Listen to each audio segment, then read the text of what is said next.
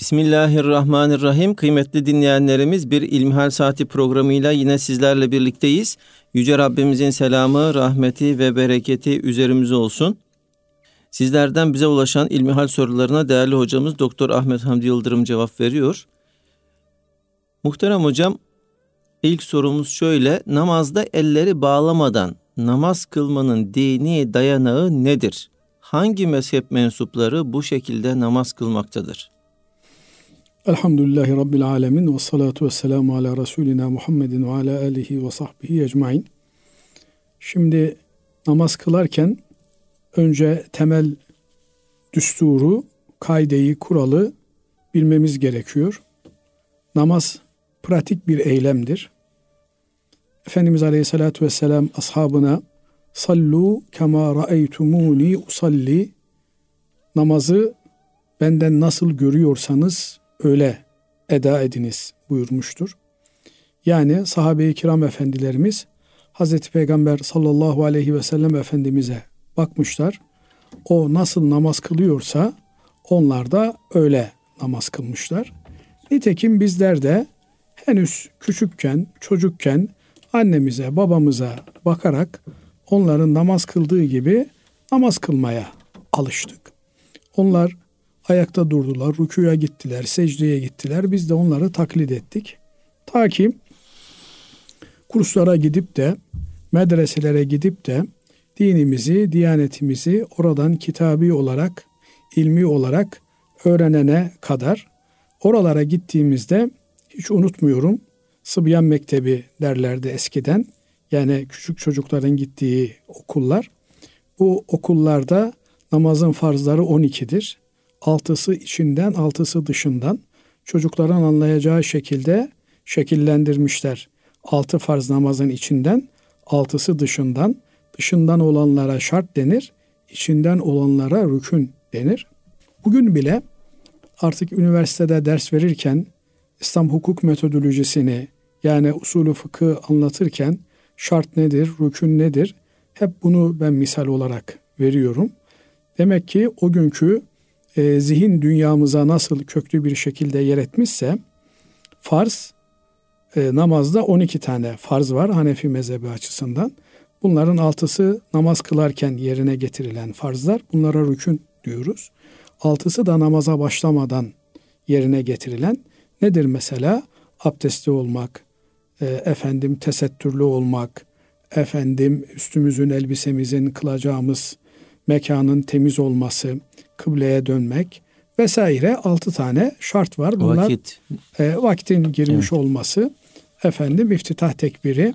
Bunlar namazın iftitah tekbiri gerçi içinden mi dışından mı diye de ihtilaf edilmiş. Hasılı kelam bunlar namazdan önce olması gereken. Namazda da kıyamdır, kıraattır, rükudur, secdedir, kaidedir ile ahirihi.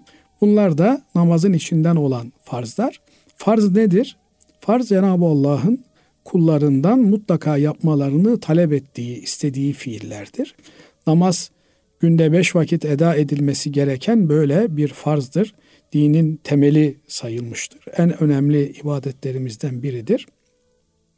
Farzın bir kademe altında yine Cenab-ı Allah'ın kullarından yapmalarını istediği ama farz kadar kesin olmayan talepleri vardır. Bunlara da vacip diyoruz. Bu vacipler de namazda işte Hanefilere göre, Şafilere göre, dört hak mezhebe göre farklılık arz edebilmektedir. Bir de namazın müstehapları dediğimiz, mendupları dediğimiz, sünnetleri dediğimiz yani farz ve vacip olmayan ama namazın birer adabı olan, süsü olan, zineti olan, e, güzelliğine güzellik katan unsurlar var. Bunlara da namazın edepleri kısaca adabı diyoruz. Bunların da yerine getirilmesi lazım. Şimdi namazın farzlarına baktığımızda ellerin göbek altına bağlanması veya cumhura göre ellerin göğüs kafesine bağlanması namazın ne farzlarından ne de vaciplerinden olarak görülüyor.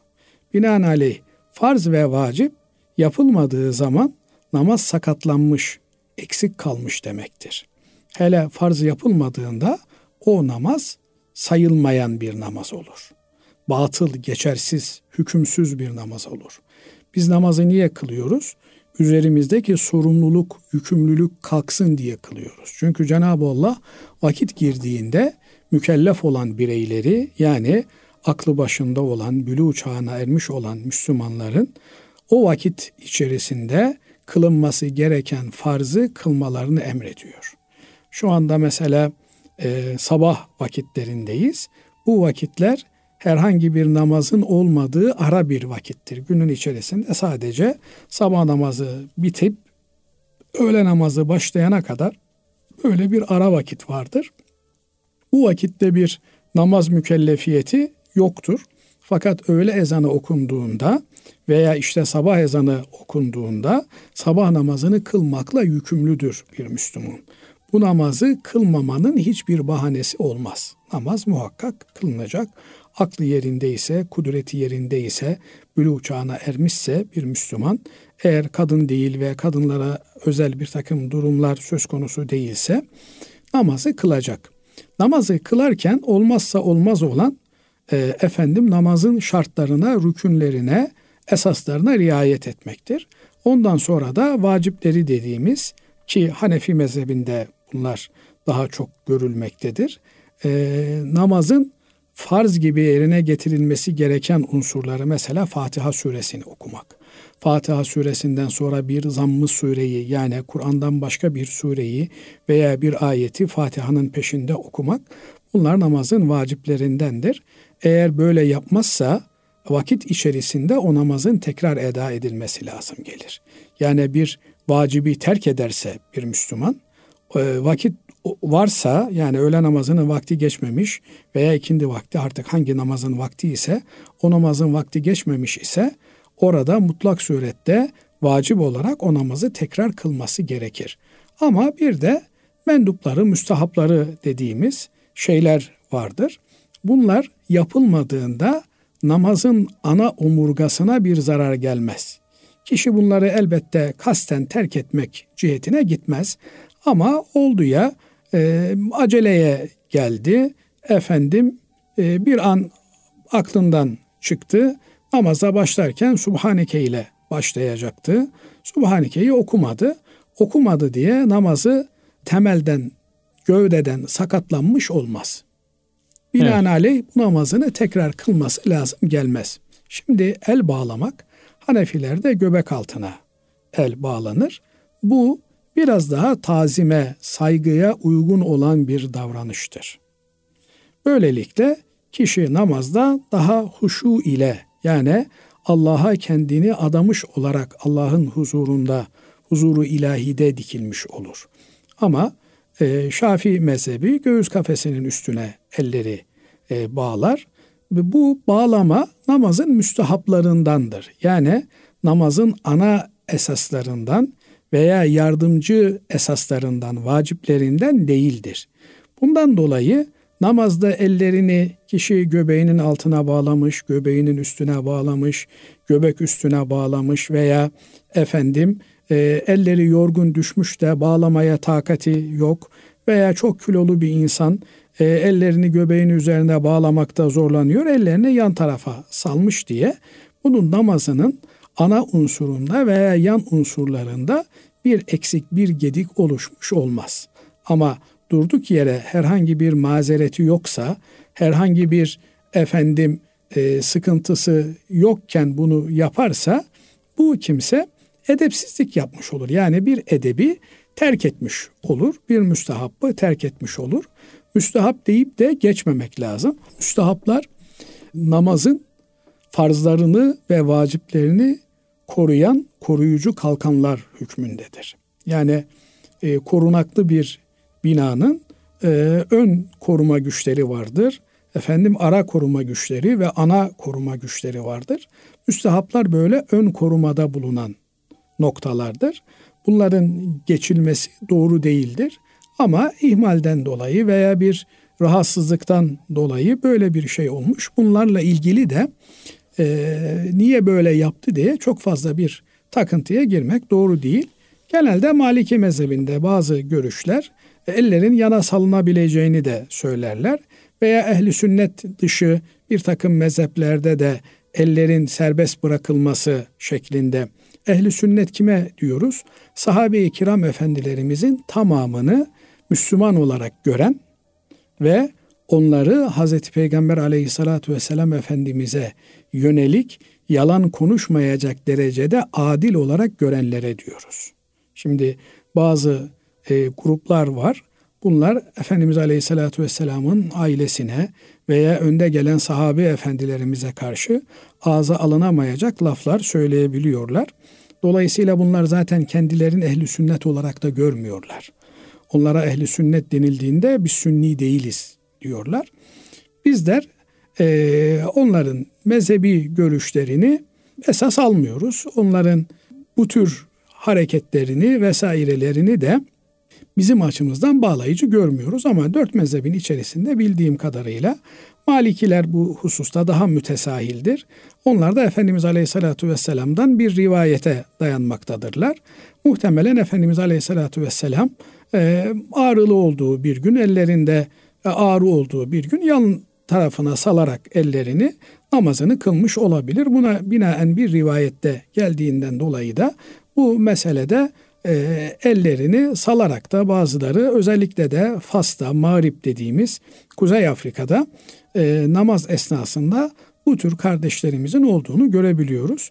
Ama bunlar namazın temel unsurları veya yardımcı unsurları sayılan şeylerden değildir. Binaenaleyh bir adam ellerini bağlamadı diye senin namazın olmadı, eksik olduğu, yarım olduğu, nakıs olduğu denilmez. Bundan evet. dolayı da bu tür meseleleri e, büyütmemek lazım. Fakat bir Müslümanın, namaz ehli olan bir Müslümanın, tabii çocukken hangisi farz hangisi vacip diye bilmiyoruz. Fakat belli bir e, kemale geldikten sonra namazın esaslarını bilmesi lazım. Şu kadarını da burada söylemek lazım tabi. Sahabe-i kiram efendilerimiz, Efendimiz Aleyhisselatü Vesselam nasıl namaz kılmış ise öyle kılmışlar. Dönüp de ya Resulallah bu farz mıydı, bu vacip miydi dememişler. Ama Efendimiz Aleyhisselatü Vesselam'ı gören kimseler için onun yaptığı her şeyi yapmak esastı. Onlar için öylesinin yapılması gerekiyordu. Farklı bir şey yapmaları caiz olmazdı.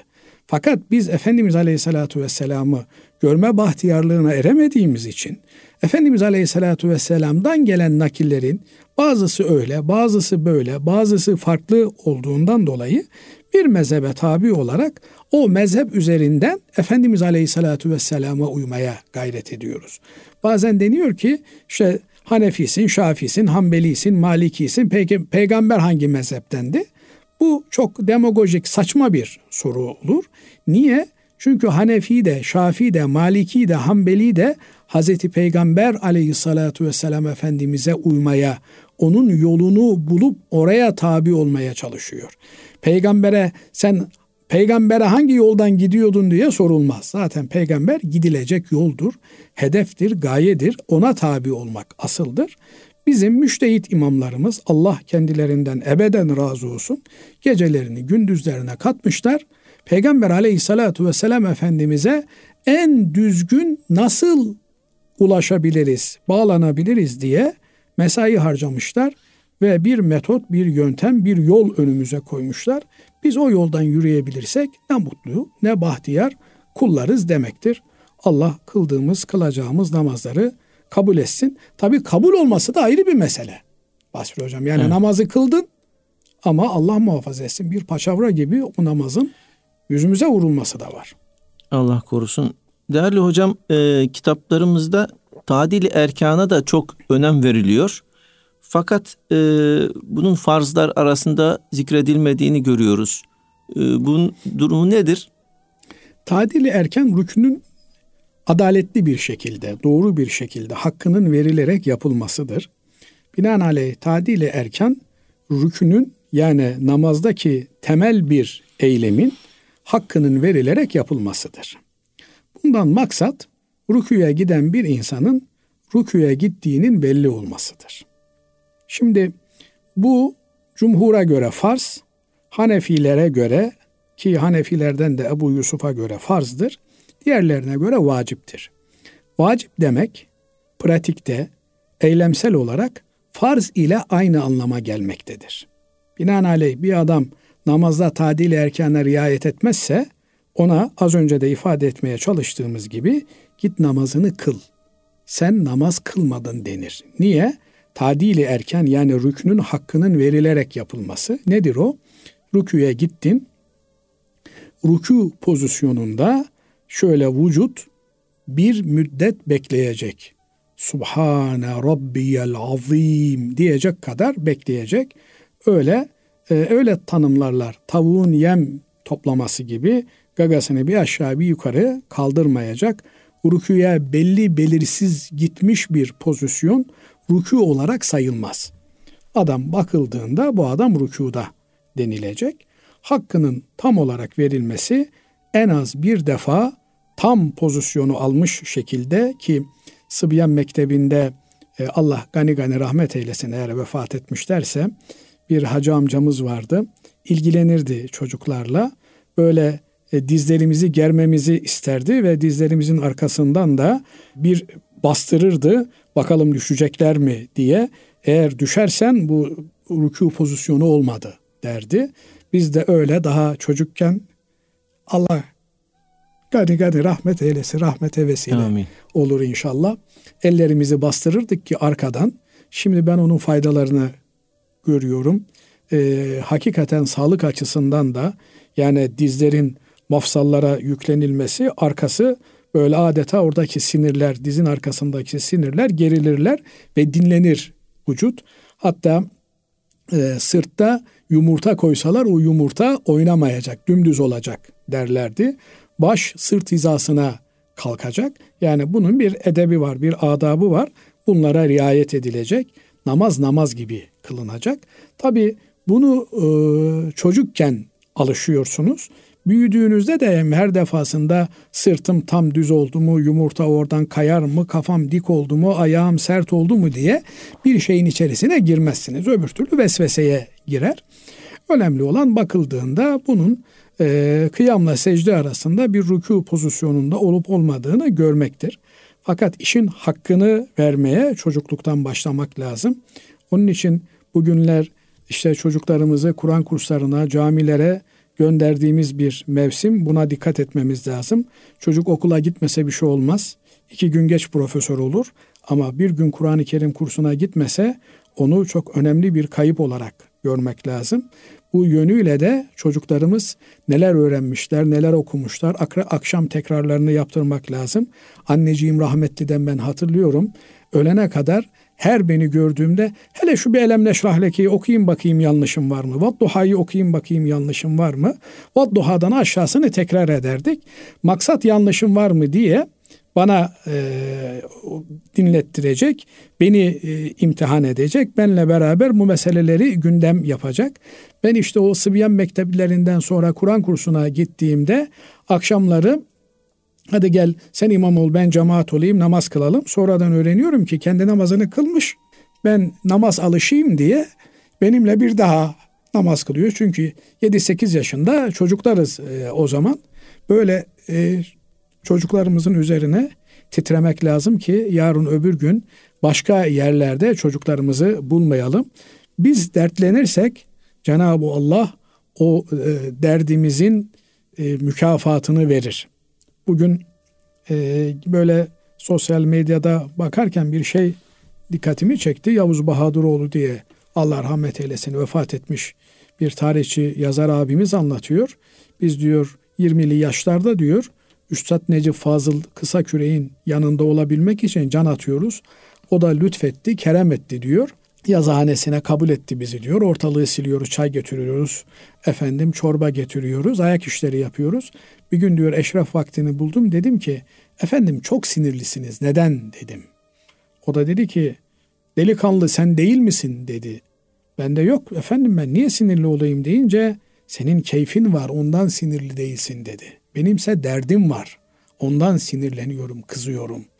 Şimdi hakikaten e, evlatlarımızı dert edinmemiz lazım. Sadece kendi evlatlarımızı değil, bütün ümmeti Muhammed'in evlatlarını dert olarak, bütün ümmeti Muhammed'i dert olarak e, üstümüze almamız lazım. Yine öyle güzel Bir yazar abimizin bir e, cümlesi vardı. Derdimi seviyorum diye.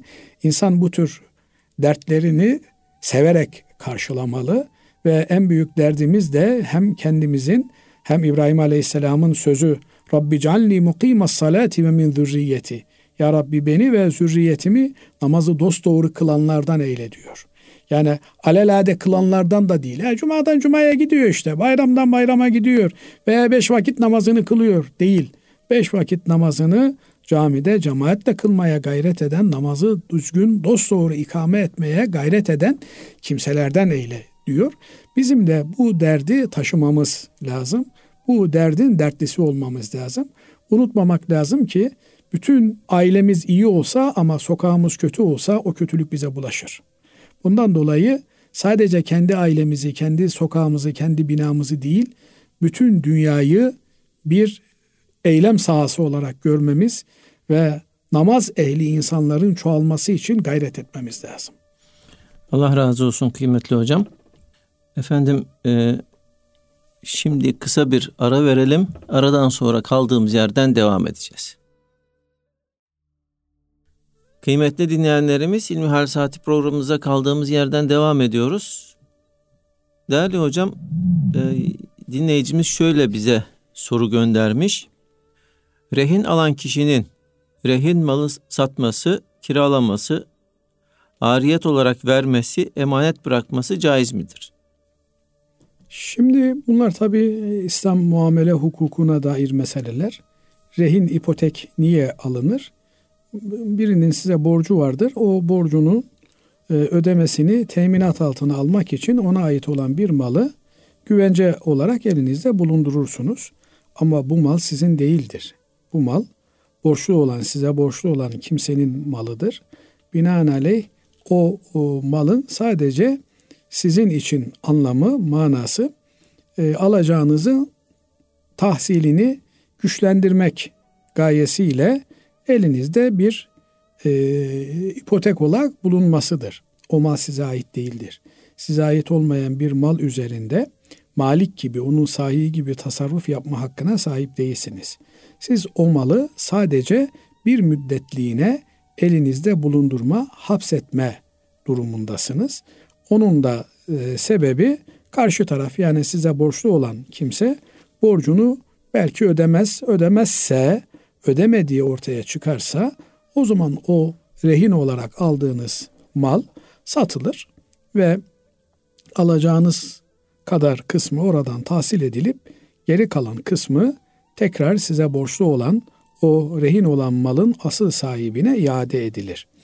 Durum böyleyken hazır elimde bu adamın arabasını rehin olarak almışsınız, ipotek almışsınız. Efendim o arabaya ben binebilir miyim bilemezsiniz. Hatta e, altın almışsınız diyelim ki e, adamdan. Bu altını kullanabilir miyim? Yine altın olarak yerine koyacağım. Kullanamazsınız. Binaenaleyh ipotek olarak alınan şey bir borcun tevsiki ödenmesinin temini maksadıyla alınır, elde bulundurulur, muhafaza edilir. Bazen özellikle de eski dönemlerde veya kırsal kesimde e, bir külfeti olabilir rehin olarak alınan şeyin. Nedir? Mesela ineğini adamın rehin almışsınızdır. Bu inek yiyecek, içecek. Binaenaleyh onun yiyeceği, içeceği kadar olan kısmı onun e, sütünün satılıp e, onun getiri gelirinden harcanması mümkündür. Fazla olan kısmının da yine mal sahibine iade edilmesi gerekir veya mal sahibi yemesini içmesini karşılar, gelirini de kendisi alır. Siz sadece e, alacağınızı almak, almayı garantilemek için o hayvanı elinizde bulundurursunuz. Binaenaleyh burada nasıl olsa benim elimde diye onun üzerinde mal sahibi gibi tasarruf etmek mümkün değildir. Şu kadar var ki bazen efendim malını mülkünü kiraya verenler depozito bedeli alıyorlar. Efendim kiracı e, orasını burasını e, kırmış dökmüş olabilir, uygun kullanmamış olabilir diye. Bu da genelde bir kira bedeli olarak tahsil ediliyor. Bu kira bedeli de kira artışlarına göre efendim değişebilmektedir. Böyle bir durumda memleketimizde gelişen örf bunun efendim son kiranın e, depoziteye mahsuben ila bedel ödenmesi şeklinde olmaktadır. Bundan dolayı kanaatimce böyle kiralara mukabil alınan depozitoların e, kullanılabileceğini özellikle de eğer e, enflasyonun yıprattığı bir para birimiyle gerçekleşiyorsa bu mesela Türk lirası maalesef öyle bir para birimi ondan dolayı da e, Türk lirası uzun vadeli borçlanmaların pek doğru olacağı kanaatinde değilim. Özellikle de karda hasen türünden olan yani birinden gidiyorsunuz bir aylığına iki aylığına öngörülebilir bir şekilde e, belki bir ihtiyacınız için alabilirsiniz. Ama onun ötesinde böyle enflasyonist bir ortamda e, paranın değerinin e, kaybının çok hızlı olduğu bir ortamda bir Müslümanın bir başka Müslümana e, gidip de borç istemesi ancak değer kaybı nispeten daha görülebilir olan, az olan bir para birimi cinsiyle olmalı. Ama biri geçinemeyecek durumdadır. Böyle bir kimse e, izzeti nefis yaptığı için, gurur yaptığı için efendim zekat veya sadaka kabul etmiyor ancak borç olarak almayı kabul ediyorsa o zaman buna bu durum biline biline borç verilebilir. Veren kimse de bunu borç olarak veriyordur ama ben bunu geri alırım da işte buradan efendim e, şu ihtiyacımı görürüm niyetini taşımıyordur.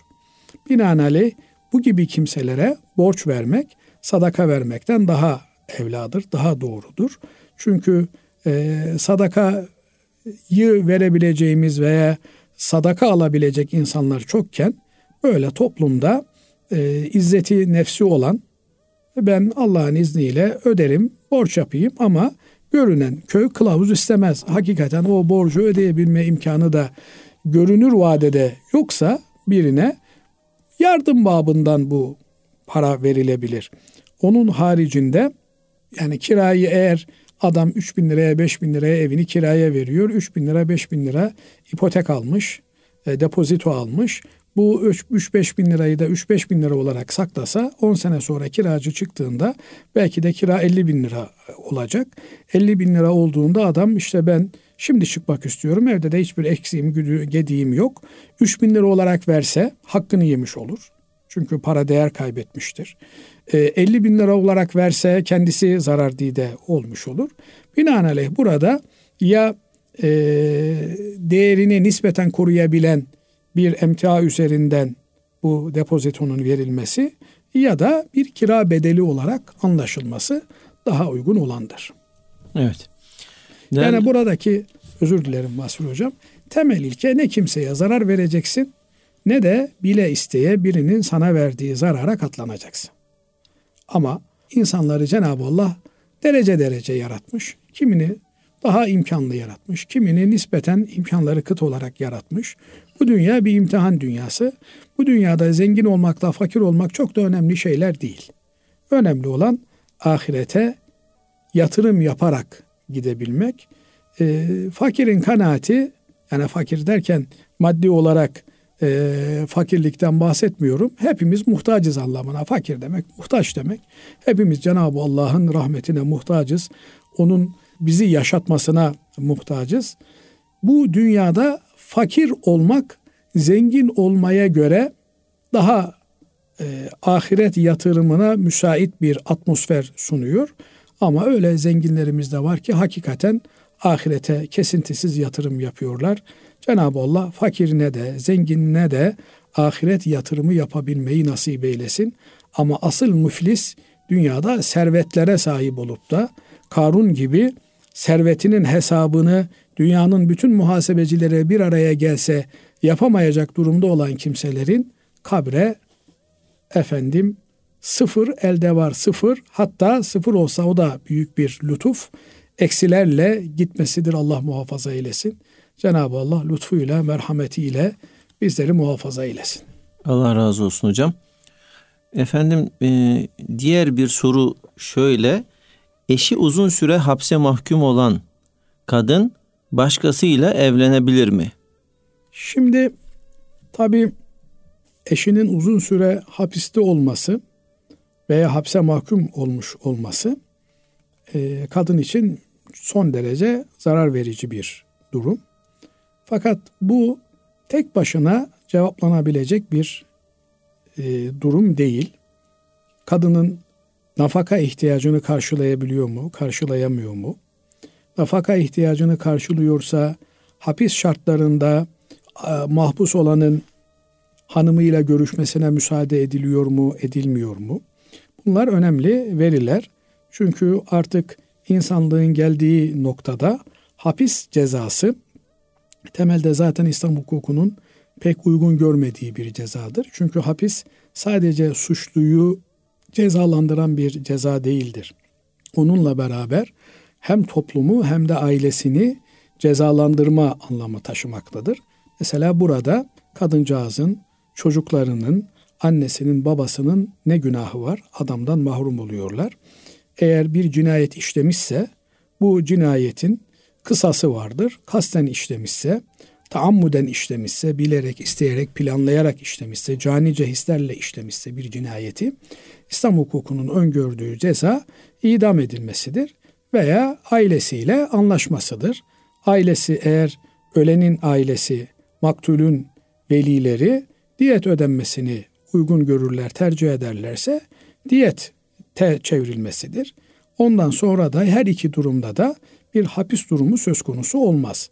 Sadece eğer e, maktulün, ölen kimsenin e, birinci derece akrabalarının içerisinde küçük bir çocuk varsa onun bülü çağına ermesi beklenebilir, istenebilir. Bununla ilgili de ihtiyati hapis cezası eğer kaçma ihtimali büyükse uygulanabilir. Onun haricinde genelde eğer bir hırsızlık varsa ve nitelikli bir hırsızlıksa el kesme cezası uygulanır. Bazıları şöyle bir varsayımla ortaya çıkıyorlar. İşte el kesme vücut bütünlüğüne zarar verme anlamına geliyor. Adam hırsızlık yapmış, elini kesiyorsunuz. Adam tövbe etse de o artık bir vücudunda bir eksiklik olarak karşısına çıkıyor. Fakat tabi bu gibi hususlarda akademi camiası, ilim dünyası yeterli araştırmalar yapamıyor. Yapmasına da bir şekilde mani olunuyor.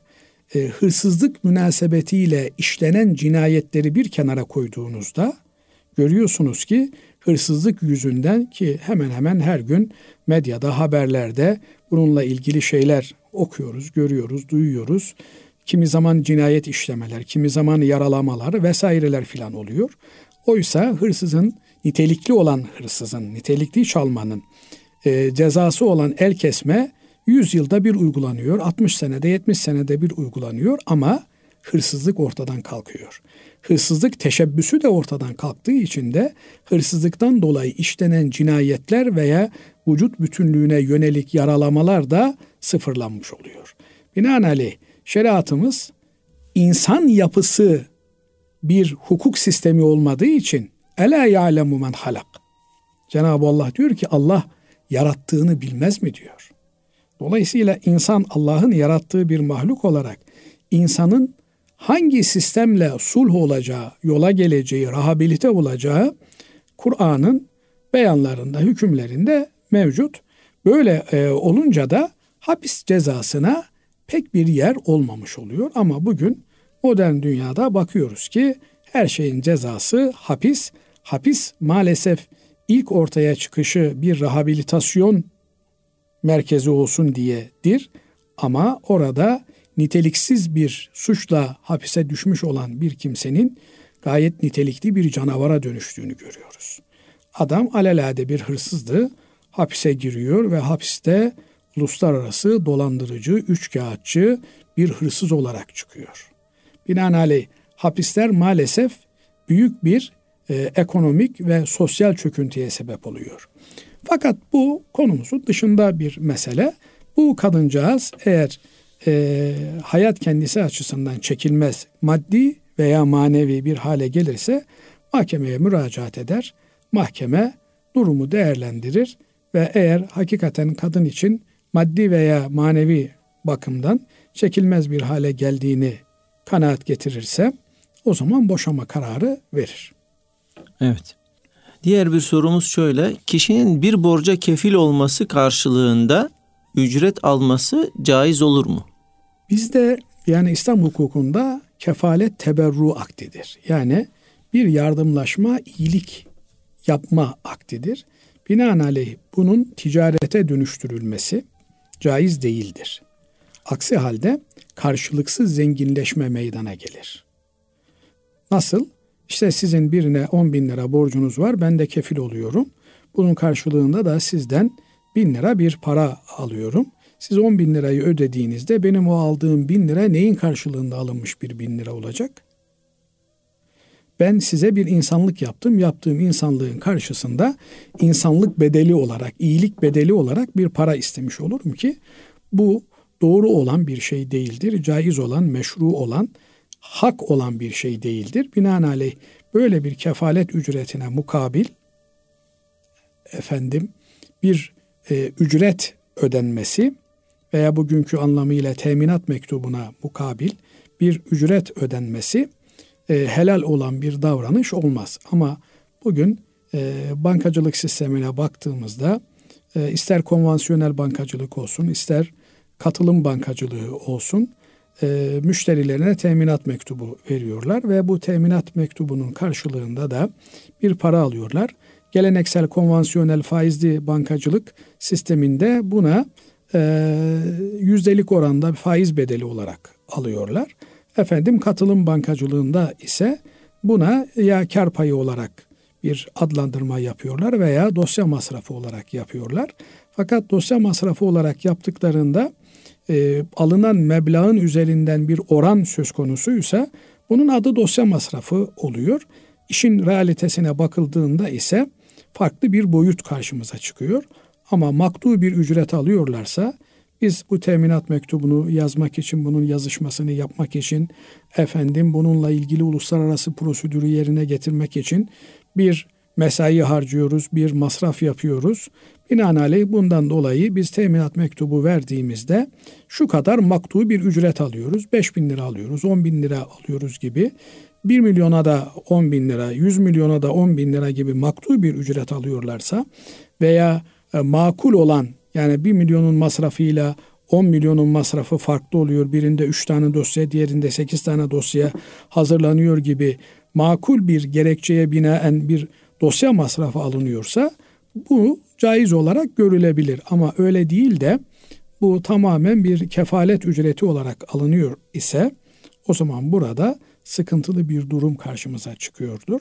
Tabi e, basit bir kefalet ücretiyle e, efendim uluslararası düzeyde teminat mektubu e, vermek birbirinden farklı şeyler. Burada tabii tabii temel e, problemimiz e, uluslararası sistemin e, İslami, Kur'ani hassasiyetlerinin olmaması. Müslüman da para kazanmak istiyorsan adamların sistemine tabi olacaksın türünden bir açmazla çıkmazla karşı karşıya kaldığında eğer e, sisteme tabi olursa kendi değerlerinden taviz vermiş olacak. Kendi değerlerine sahip çıkarsa o zaman efendim çok büyük e, meblalar kazanma imkanı, büyük işler imkanı e, yapma imkanı elinde olmayacak. Burada tercihler nihayetinde belirleyici ve karar verici olacak. Yani e, biz eğer e, asıl olan Müslüman kalmak ve Müslümanca değerlere sahip çıkarak bir iş yapmaksa o zaman tercihimizi ondan yana koymamız gerekiyor. Belki bu tür e, şeyleri bir meşruiyet gerekçesi olarak görmeyip yani Müslüman uluslararası camiada nasıl iş yapacak kardeşim? Bunun yolu teminat mektubundan geçiyor. Bu teminat mektubunu da adam 50 milyon dolar kazanacak. Babasının hayrına bedava mı vereceğiz türünden bir takım söylemlerle ortaya çıkmayıp kardeşim biz bunu yapamayız. Bunu yapmamızı istiyorsanız farklı alternatiflere yönelmemiz lazım türünden bir söylem geliştirebilseydik bugün farklı alternatiflerimiz olabilirdi. Ama farklı çözümlere veya farklı bakış açılarına gözümüzü kapattığımız için maalesef bugün katılım bankacılığı da konvansiyonel bankacılığın yeşil bir e, yönü veya yüzü olmaya doğru günden güne daha fazla gidiyor. Allah hepimize yardım etsin. Allah razı olsun kıymetli hocam. Değerli dinleyenlerimiz bugünkü İlmihal Saati programımızın sonuna ermiş bulunuyoruz. Efendim hepinizi Allah'a emanet ediyoruz. Hoşçakalın.